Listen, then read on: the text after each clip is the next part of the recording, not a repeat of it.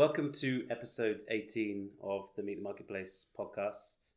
For this episode, we're in Madrid. It's the Temenos Global Sales Kickoff, and I'm here with Christoph Witte. Correct. Good pronunciation? Very good pronunciation, yes. Thank you very much. Okay, and the, the reason I'm with Christoph is because today we're launching Raisin onto the Temenos Marketplace. Uh, it's exciting in itself because you know we'll hear more in a second, but it's a great solution for Temenos customers. It's um, it's going to ena- enable them to offer new uh, deposit services to their customers, and their customers will be able to uh, obtain better interest rates on their savings. So it's, it's very exciting in itself, but it's also exciting because it's the first banking services product that we're launching on the marketplace. And it's, so effectively, what we're doing is returning the Temenos marketplace from being a back office app store to being a true front to back marketplace. So it's very exciting. But anyway, before we get to that, uh, Christoph, um, are you enjoying Madrid? Very much so, yes. Good. Um, I lived here actually for a period of six months prior, um, so it's always great to be back. You speak the language? I used to speak it quite well. Okay. Um, now it's a bit rusty. Okay. Yeah, yeah, you've got to speak it. It's like a, yeah, like a muscle. You've got to exercise it. And you enjoying the conference? Uh, yeah, a lot. I mean, like in the context of our work, we're coming across Temenos all the time, um, T24 in particular. Um, so it's actually a good opportunity to learn a bit more about the the functionalities, about the features, and then also the product announcements have been quite interesting. Yeah.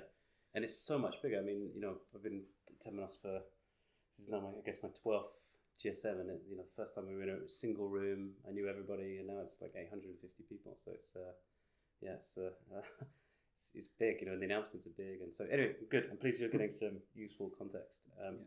So tell us, um, how old is Raisin? When, when did it start out? So Raisin was founded in 2013, and then we actually went live with our first platform in December of that year um, under the Weltsparen.de uh, domain, um, which is the platform dedicated to our German market. Okay, and whose um, whose vision was it? Who started it? Um, what was the market opportunity that they that, that they spotted? So Raisin was founded by our three co-founders, um, Thomas, Michael, Frank, and all of them met at McKinsey. Um, Okay. During their time at McKinsey, um, they were heavily involved in projects on the financial sector. Um, a lot of those projects actually focused or um, were to do with with retail banks. Um, and there were a couple of things that they noticed during their uh, their time there. Um, firstly, there's quite significant differences between interest rate levels between different countries. Yeah. Um, but then even within countries, um, it is very much a matter of, um, of of infrastructure and scale. So you have the large banks with an established branch network that are offering relatively low interest rates, and then you have um, smaller, more regional, um, specialized banks that uh, have to offer significantly higher interest rates to be competitive, Yeah. and at the same time also have to deal with higher internal funding costs um, to raise retail funding. And I mean, Raisin is a platform, so we have a B2C side and a Yep. B2C proposition. We have a B2B side and a B2B proposition. Um, on the B2C side, um, even though in Europe um, we are a common market, there's still significant barriers um, or obstacles that customers have to deal with in terms of opening um, accounts and placing deposits with banks that, for example, are, um, are offering higher interest rates abroad. Um, there's language barriers. Yeah, um, yeah. Oftentimes, um, customers actually have to physically appear um, in a branch to identify themselves to open an account, which obviously Amazing, isn't 2019. Yeah, yeah. Exactly, but then also if, if you put yourself in the shoes of, say, a Dutch saver um, who comes across a deposit offering in Sweden that he finds really attractive, requiring him to actually travel to Sweden um, to then sign documents in a language that he doesn't understand, um, that just doesn't really. That's not really appealing um, So, to so, the so, saver. so I guess the proposition then, because I was about the Mhm. proposition was, you know, I'm based in a country. There's there's an interest rate arbitrage between the country I'm in Mm-hmm. and and another country within the European Union, and you can bridge the arbitrage, right, to get to basically to let me get higher interest rates on my on my on my deposit on my savings.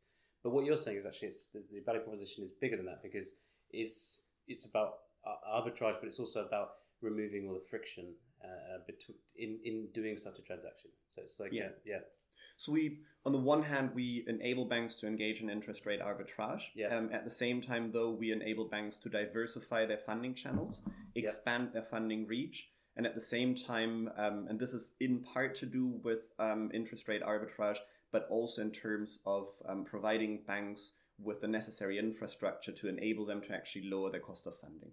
Yeah. So in a way, you're kind of boosting growth. Then. I mean, I don't want to sort of you know enter into hyperbole, but like if a, a well-functioning funding market effect, you know, ultimately leads to um, higher economic growth, right? I don't know if you think in Yeah. those terms. anyway, let's not get carried away. No, definitely. But okay, but it's Part it's, of the story, at least, yes. it's a platform play. Like the marketplace is a platform play, and all platforms have this challenge, right? The chicken and egg challenge, right? Which is Mhm. um, you you know you can't get savers without having banks on the other end. Banks on the other end won't come unless you've got savers, and so um, you know this is also something that we've been you know uh, trying to overcome, and all platforms have to overcome this problem. How did you solve it at Raisin? Because it's already very successful. You know, I mean, maybe you could share a couple of numbers about uh, how big it is and how many savers you have and so on, and partner banks. But how did you how did you get over that initial you know inertia around you know not people not wanting to enter into the market because there was no there were no transactions to begin with.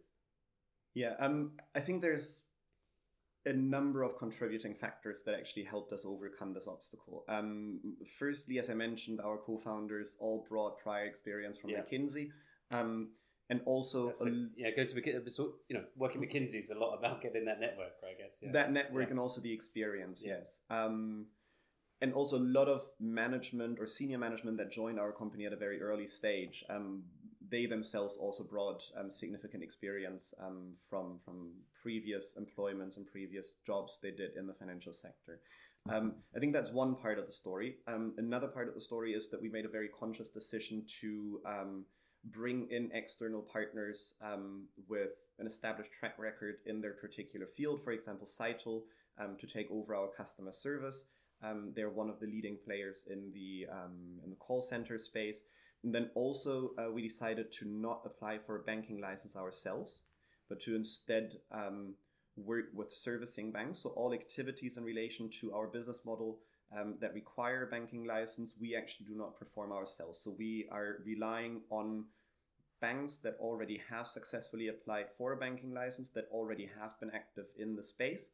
Um, and I think these three factors um, really enabled us to convey trust um, and um, trust in our ability to actually deliver.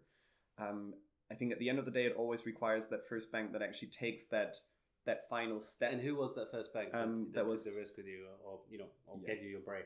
so that was Fibank um, from Bulgaria. okay, Um, but I think if you consider um, those three reasons that I just mentioned, I think they really um, enabled us to mitigate the risks from the point of view of a potential prospective partner bank and make those risks very manageable um, from the point of view of, in this case, Fibank. fantastic.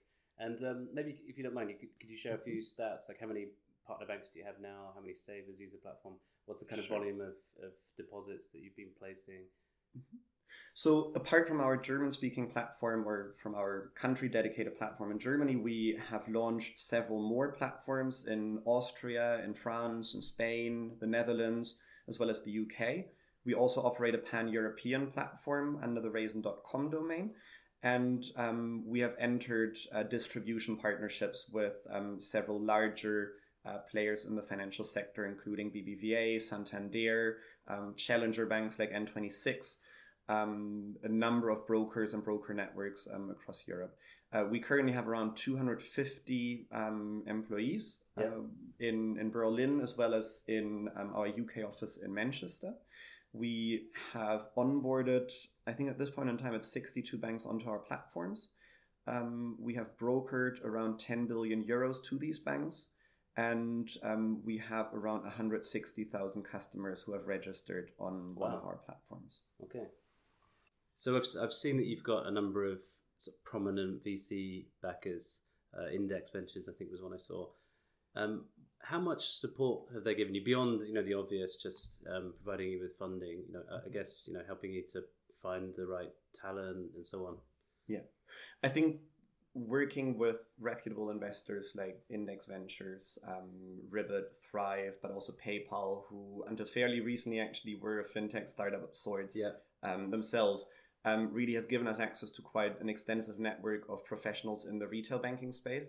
Um, on top of that, um, working with quite experienced investors um, that are used to working with startups um, is actually quite quite a great opportunity for us because they really stay out of um, they don't get too involved in our day to day operations but instead um, keep an eye on the on the bigger picture Yep. um, and and give us the support that we need in order to accelerate our business. So you think you think one of their roles is to constantly prompt you towards you know keep keep you keep you um, honest and and make sure you're focused on the on the long term kind of strategic vision.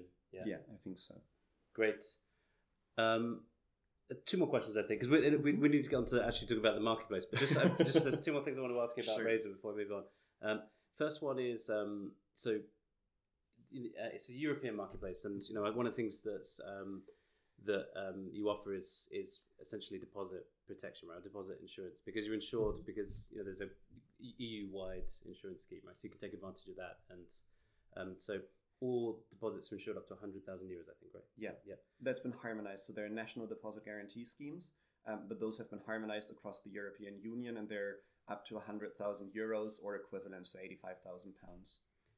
Do you, are there any ambitions to take this globally to move outside of Europe, um, or is it? Do you think there's just so much business opportunity in Europe that you want to pursue that? Yeah. I think the European market is quite extensive. Yeah. Um, private uh, household savings are around 10 trillion euros. So far, we've brokered around 10 billion euros. So Okay, we're really yeah. far from, from reaching our potential. go, yeah. Um, so I would say never say never, but for the time being, uh, we've decided to focus on our core market, and that is Europe. Perfect. And then um, I suppose the last question before we start talking about uh, the marketplace uh, is, I suppose just just lessons learned because you know you've um, we have uh, 61 providers on the marketplace today. Um, it's fair to say that very few of them have got to your scale or had your kind of success. So, um, for those and any other you know startups that listen to this podcast, uh, what what would you say are some of your most um, important lessons learned? Yeah. I think one of the most important lessons that we've learned is to never compromise on team. Um, because it's very easy to actually copy good ideas. Um, it is very difficult to copy um, a high performing team. Yep. And there's different ways in which we're trying to assure um, guaranteeing high involvement um, of our team. One for one thing that we've done, for example, is we have um, a share program that enables our um, our employees to to benefit of the success um, of um, of Raisin to directly participate in the success. Um, another thing that we've done is we've maintained a really high degree of transparency in terms of communication, and we're really encouraging to not to not be too intimidated by hierarchy. So it's very low hierarchy um, Yeah. environment at Raisin um, to really enable people to to to bring themselves in, to bring in their experience, um, and to really um, participate um, in, in in driving the business forward. So um, Marc Marc Andreessen always says that I think it's fifty people is, is a sort of really critical moment in any company's growth because that's Mhm. that's the point at which you can't know everybody personally, and so that kind of you said I think you're at two fifty, is that what you said two Um, how how how was it to making that transition from you know fifty people that everybody knew to you know suddenly becoming less personal and Mhm. how, how did you manage that transition? I actually can't speak of my own experience because I joined the company when we were already at 90. Okay. Um, but I've been working at another startup prior to joining Raisin, and at both startups, um, they actually made this uh, this critical transition into um, becoming a larger organization or a medium-sized um, enterprise. Um, I think one thing that we that we do is um, whenever a new uh, colleague joins the company, um, there's an email going out and he's properly introduced. He also gets the opportunity to stand up in front of the team, Oh, good. um, Okay, yeah. introduce himself. Um, we have uh, team lunches, they're called, um, where uh, different people from different teams actually uh, get to go to lunch together um, and talk with one another, share their experiences. Um, we have uh, common rooms where people get together. Um, so I think it's it's very much part. It it has to be part of the organization. It has to be part of the culture, um, and it also has to be reflected in the facilities um, that you provide um, to enable employees um, to continue to meet one another and to continue to um, to get to know each other and to interact. Cool. Um, so I'm, I'm I, so I'm curious. I'm going to come see your office in Berlin soon. So I'll, uh, yeah, I imagine it's pretty cool. We're looking forward Yeah. to welcoming you. uh, okay, so um, moving on to the marketplace. So Mhm. you you guys have been very successful up until now. You've got plenty of banks already supporting you. I guess um, mostly on the um, um, uh, Mostly receiving deposits, right, So from savers. the Um, majority of yeah. banks that we're working with are collecting retail collect, yes. collect, collecting funds. So, so, so why join the marketplace? It doesn't sound like you've had problems attracting banks to the platform up until now. So, why, why, why join the marketplace? Good question. I think the two reasons really um, that motivated us to uh, to join the marketplace um, were um, matters of scalability and reliability. So at this point in time, whenever we onboard a bank onto our automated uh, solution or one of our automated solutions, um, we have to start developing a new interface between our platform and the core banking system of the bank from scratch. Yep. Um, now, with the Temenos adapter in place, um, we actually can offer banks an out of the box solution that is very easy to implement um, and that enables us to guarantee um, a long term functioning um, at a very high quality um, of the interface. Yep. Um, yeah. So, so what we tell our customers is um, that first of all we'll find the best providers, and then we'll make it super easy for them to, to work with those providers to, to do the integration and so on. So, so we're we're, do, we're we're being true to our value proposition with Raisin, which is good. Um, how big do you think the potential is? I mean, how, so I, I don't know exa- exa- exactly how many Temenos customers we have in Europe, but it's you know it's hundreds, right? So, Yeah. um, do you think hundreds will will sign up? I mean, what's what, what's the normal you know pushback again? What what what's Yeah. what, what are people's misgivings about about joining? Yeah, I mean, our proposition very much aims at any bank that is interested in um, collecting or offering retail deposits um, to individual customers as well as to corporate customers. And um, I hope I get the figures right. I think right now you have around 3,000 customers that use your uh, banking software, of which around 700 are um, are using T24. Yeah, Um, one hundred percent correct.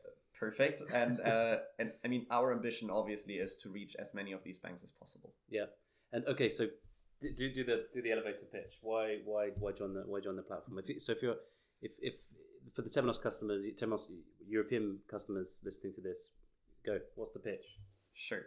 Um, now, if you're a bank that is looking to expand or to diversify your funding reach, to lower your cost of funding, um, and you're running on Temenos, um, then the Temenos adapter into the Raisin platform obviously offers you um, a very easy and convenient access to um, several European deposit markets where Raisin will take care of um, customer acquisition, customer onboarding, and uh, customer service.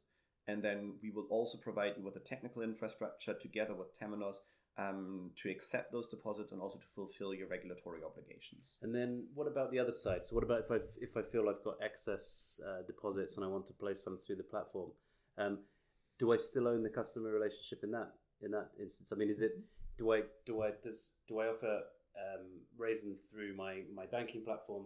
Can I white label it? What are the options if for, for the other side of the platform for those Yeah. banks that want to place deposits? So there's several options really, um, ranging from a deep white label integration via API um, to a lead out model um, or a portal portal that we uh, that we can offer you. Um, generally, if you have excess liquidity, you would like to reduce your excess liquidity, ideally monetize on it as well. Um, we have developed different options that enable you to offer third party products to your own customers, be it in the online banking environment, uh, be it via your branches, um, be it via a lead out model. Um, and then you re- you maintain or you retain the customer relationship. Um, the customer will only have access to the deposit. So, for example, via your online banking, Yep. um, and you can also determine um, what maturities banks can offer um, and uh, what banks you actually want to include in your offer, um, what criteria they need to fulfill um, to make sure that this is very much in line with um, with your value proposition that you aim to deliver to your customer. Okay, great.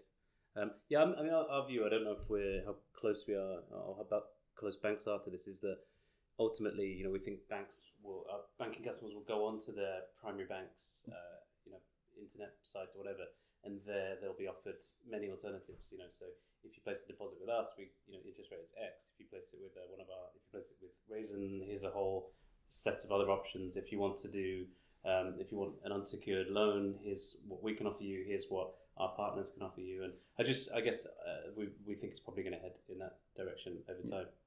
I, I think Raisin very much is part of the the open banking Yeah. ecosystem. So yeah.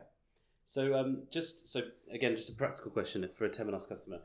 So um, how long typically would it have taken to to if, so if I made a decision that I want to um, want to join the Raisin platform, historically, how long would that have taken to to to to come to fruition, and how much quicker can we do it now since we have this adapter? Um, so depending on the solution, um, historically speaking, we've always been onboarding a bank in between between it took us between six weeks weeks to three months. But then obviously it also very much depends um, on the commitment on the partner bank side. Um, so it can obviously take a lot longer. Um, but our pipeline is set up in such a way um, that we can onboard a bank within yeah six weeks, maximum three months. Uh, with a Temenos adapter in place, um, we can set, uh, we can onboard a bank successfully onto our platform within four weeks, and that is because it takes four weeks to notify your regulator that you wish to offer deposit products in another European country. Perfect. So so so from selecting you to going live four weeks now. Yeah. Fantastic. Wish we had those uh, sales cycles for core banking. okay, great. Okay, so um, moving on. So, uh, so I, I couldn't resist having you here and not asking you some general questions about fintech because um, Sure. I'm sure you have a very interesting perspectives. Let's let's start. So, you, so you're based in um, Prenzlauer Berg in in Berlin, very Mhm. cool part of Berlin. Um, how is the um, I, I suppose the startup scene in general in Berlin? Um, how's the fintech scene in Berlin? Uh, how easy is it to find talent in Berlin? So I was going to start Mhm. because that's already three questions, right? So uh, Sure. um, I think generally the, the startup environment in Berlin is very vibrant. Um, there's many different reasons contributing to that. Um, I think one is that um, uh, cost is very low um, in terms of um, what companies or startups need to pay for rent, um, Yep. office rent, um, but then also from a cost of living perspective. Um, it is very affordable. Um, it's a very attractive city for young professionals, both from Germany but also from abroad, because the working language at many of these startups is actually English. Um, so it's definitely possible to move to Berlin to start working at a company without speaking a word of German. Yeah. Um, I think in terms of um, of fintech, the fintech space, we have a couple of very promising players in Berlin. Among them being, for example, Solaris Bank, N26. Um, N26 Which- is in Berlin, is it? yeah, Yeah. Okay. they're based out of Berlin, and they actually um, a couple of weeks ago um, concluded their most recent funding Yeah, round. massive, 300 million, wasn't it? Yeah, Yeah. it was a Yeah. lot of money. Yeah. um, and it's also catapulted them among um, the the fintech unicorns. Um, so they're actually the first German uh, fintech unicorn. So, because I suppose historically, I mean, everything that sort of, uh, that you said about Berlin is is what everybody observes, right? Which is unlike London, you have you know young people living in the city centre and these things, and so. Um, but I guess it was known as a startup scene, less as a fintech startup scene. So that you're saying that's changing. The you know it's becoming. Um, I think there's a lot of fintech companies in Berlin, um, and we also have FinLeap, which is um, Okay. uh, an incu- incubator focusing on um, on building fintech startups. So there's definitely a fintech ecosystem in Berlin. Yes. and um, is is that, that fintech ecosystem benefiting from Brexit? Do you think? That'd be controversial, because Hmm. there's loads of going on with Brexit, but you know, um, I just think you know that London was an obvious natural home for fintech because Yeah. you know that you had you know clearly the bank, huge banking sector, great universities, lots of lots of established fintech companies, you know, or, or you know previous generation big successful uh, financial services uh, tech companies, but it's just I suppose it's harder now, right? Since you, since these, these companies imagine they won't have access to the European Union, so. Are, are, are, bank, are these companies starting to relocate to Berlin, or do you just think that any new fintech company would probably Yeah. um, base itself in Berlin versus London for, for not just for cost reasons, but also because they still have access to the other Mhm. 27 EU member states? I think my impression is if you're a fintech startup and you're still in your growth phase, um, it's very difficult to relocate that entire company out of London into Yeah. another European city. Um, especially if you're at such early, um, still in the very early stages. Um, I think if, if we're talking about the financial sector more generally, um, I think it's still too early to say whether Berlin will actually benefit off that. And the reason is that, in my experience, many banks have contingency plans in, in place.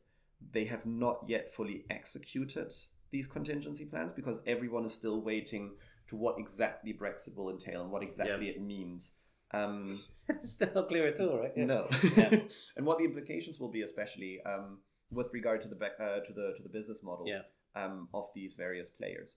Um, should the United Kingdom actually lose access to the common market, there's a very good potential that Berlin will emerge as one of the the winners um, in terms of um, attracting fintech potential. Uh, at the same time, though, speaking from a Raisin perspective, we currently have a couple of UK players on our um, continental European platforms. We know of um, several UK banks that are interested in joining one of our continental European uh, European platforms and to start raising uh, euro deposits. Yep. Um, and obviously, as you said yourself, it's a very uh, dynamic, it's a very innovative um, banking sector in the UK. So we would very much prefer the United Kingdom to remain part of the common market, to or to at least like remain like very closely integrated with the common yeah. market. Yes. Um, yeah, me too. so I, I already asked you one question about your expansion plans. So I'm going to ask you um, a, a, slightly different one. Uh, so we, we observe a clear trend, right, where, where fintech companies um, they unbundle financial services, they spot a niche, um, they start uh, they, they, they target a certain demographic with a certain niche product, and then when they enjoy success, they start to rebundle a whole set of banking services for that same demographic. So we this, you know, we see it with Revolut, TransferWise, um, Robinhood. Is that the strategy for Raisin? Do you think that now that you've got this successful deposits marketplace, uh, you've got a, a, loyal or large loyal uh, customer demographic, that you could start to rebundle a whole set of services under the Raisin umbrella for that same demographic. Is that is that your intention? Yeah, I mean, our intention really is to become the leading one-stop shop for savings and investments in Europe. Um, and we've already taken a first step in that direction by launching our ETF products uh, last year in cooperation with Vanguard. And um, the results have been quite promising. So, um, our ETF product has performed relatively well in comparison to other um, robo advisors in the space. Um, and we're also able to offer a really competitive, um, we're able to offer our products at a really competitive price point. so, that is certainly something that we're looking into rolling out across um, our other platforms. Yeah. Then certainly over time, we're also thinking about adding additional products um, to our platform as we go along. So, um, so last question. Uh, it's a it's a it's a general one, and it's a forward-looking one. Mm-hmm. What would you say are your big predictions for the fintech sector in 2019? Yeah. Um, I think one of the big trends that we will see materialize um, over the course of, of 2019 um, will certainly be um, that as the fintech sector is maturing, um, they will start um, or partnerships between larger players in the financial sector and fintechs will will materialize or will will actually be concluded. and I very much because see... you think what's put banks off till now isn't because because it, it's probably fair to say that the banks have become way more open in their mindset. I guess partly because they recognise that's the route to better profitability, but partly also because the regulators pushing them that direction. But you're saying that what will happen now, you think, is that since the fintech communities matured, they have more confidence to work with you. Would you say that's true? Yeah. yeah. Okay. I mean, let me answer that question from um, from a Raisin perspective. Yeah. Um, I think banks have always been very intrigued by our business model. Yeah. But it is now that we have a proven track record in okay, yeah. in terms of successfully onboarding banks, in terms of delivering meaningful volumes, in terms of uh, regulatory um, rigidity, um, that banks really do feel comfortable um, in with considering us as um, as a possible partner. Okay. Um, and we also do see that in terms of the size of banks that we're currently talking to and that are actually seriously considering joining our platform. Um, so this is what I mean with regard to the fintech sector maturing. Yeah. Um, and I think that will very likely translate into um, partnerships being announced between large players um, on the one hand, established large players in the financial sector on the one hand, and then on the other hand, um, successful fintech um, startups with that track record um, that I just mentioned in, in terms of um, of their business model and in terms of actually getting um, yeah getting their business up and running. Um, and along those lines, I very much see the Temenos uh, Raisin partnership as part of this development. Um, so I'm, I'm very confident that this partnership will enable us to attract many more banks to join our platform. and I think it's very likely that by the end of the year, um, we will see over 100 banks live on our platform. Fantastic. It seems to me to be an extremely positive uh, way to finish this podcast. So, Christoph, uh, thank you very much for your time. Looking forward to seeing you in Berlin. Perfect. Thanks for your time.